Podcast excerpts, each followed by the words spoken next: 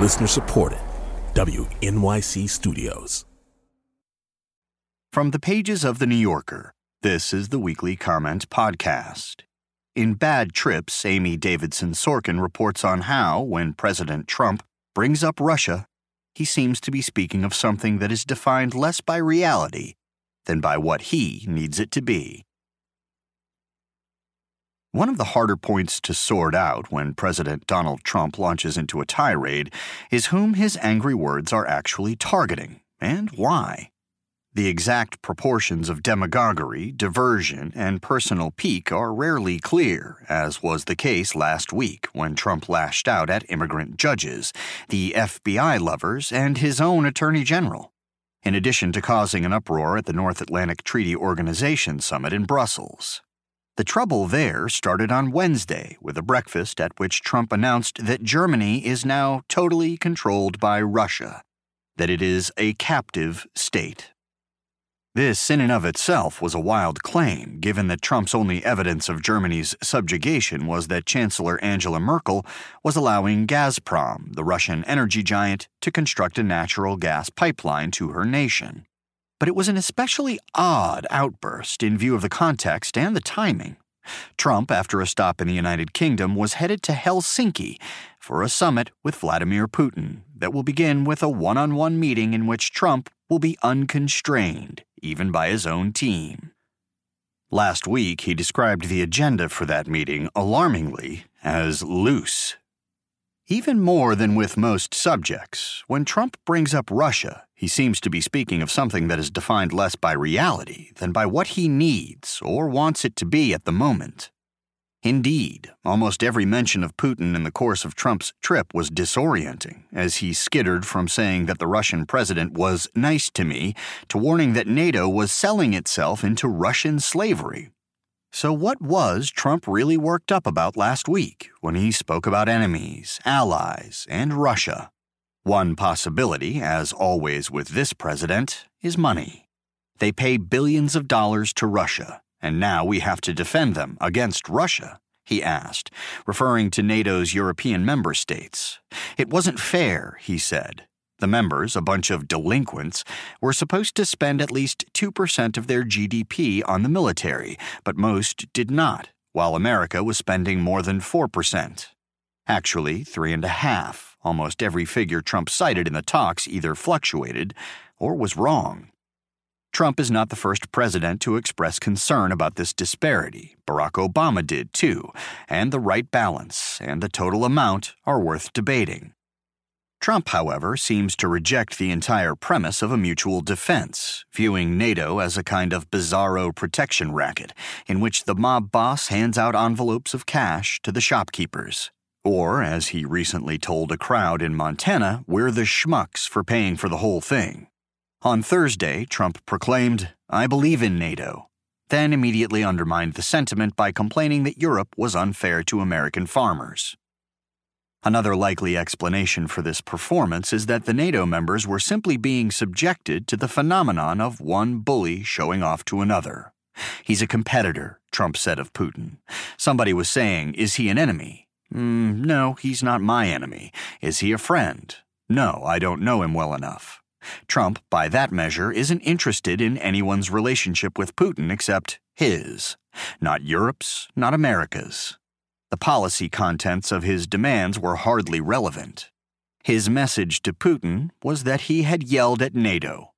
Putin, though, will likely have a cannier take on how to exploit the ill will that Trump has created to potentially hazardous effect in such places as Crimea and Syria. Trump's European tantrum was also, no doubt, intended for the home audience. On Thursday, the same day that one of the FBI lovers, that is, the veteran FBI agent Peter Strzok, testified forcefully before two House committees about the integrity of the investigation into Russian meddling in the 2016 election. Trump hardly saw the point of asking Putin about it. What am I going to do? He said. He may deny it. It's one of those things. All I can do is say, Did you? and don't do it again. Russia, in this sense, becomes shorthand for all those things the fakery and dodgy promises and money that are just a part of the daily life of an American political candidate. As it happened, the next day, Robert Mueller, the special counsel, obtained a dozen indictments against Russian officials who are accused of hacking the Democratic National Committee. Trump also showed scant concern for his next host, the British Prime Minister Theresa May. In an interview in The Sun published on Thursday evening as she welcomed him to a dinner at Blenheim Palace, he said that May had wrecked Brexit because she didn't listen to me. He then proceeded to endorse as a future Prime Minister Boris Johnson, May's freshly departed, self indulgently destructive Foreign Secretary, largely on the ground that he obviously likes me. With that, and a swipe at immigration in Europe, you are losing your culture. Trump prepared for tea with the Queen at Windsor Castle, dodging the mass protests being staged against him in London. Merkel, meanwhile, has been embroiled in a battle over immigration with her own coalition, which earlier this month led to her agreeing, perhaps tragically, to stricter controls at Germany's border. Still, she remains the closest leader Europe has to an anti Trump. That alone may explain his need to portray her as a captive, along with whatever it is about a woman in a position of power that he seems to find so jarring. At the G7 summit in June, he reportedly ended a meeting by taking a couple of Starburst candies out of his pocket, throwing them on the table, and saying, Here, Angela, don't say I never give you anything.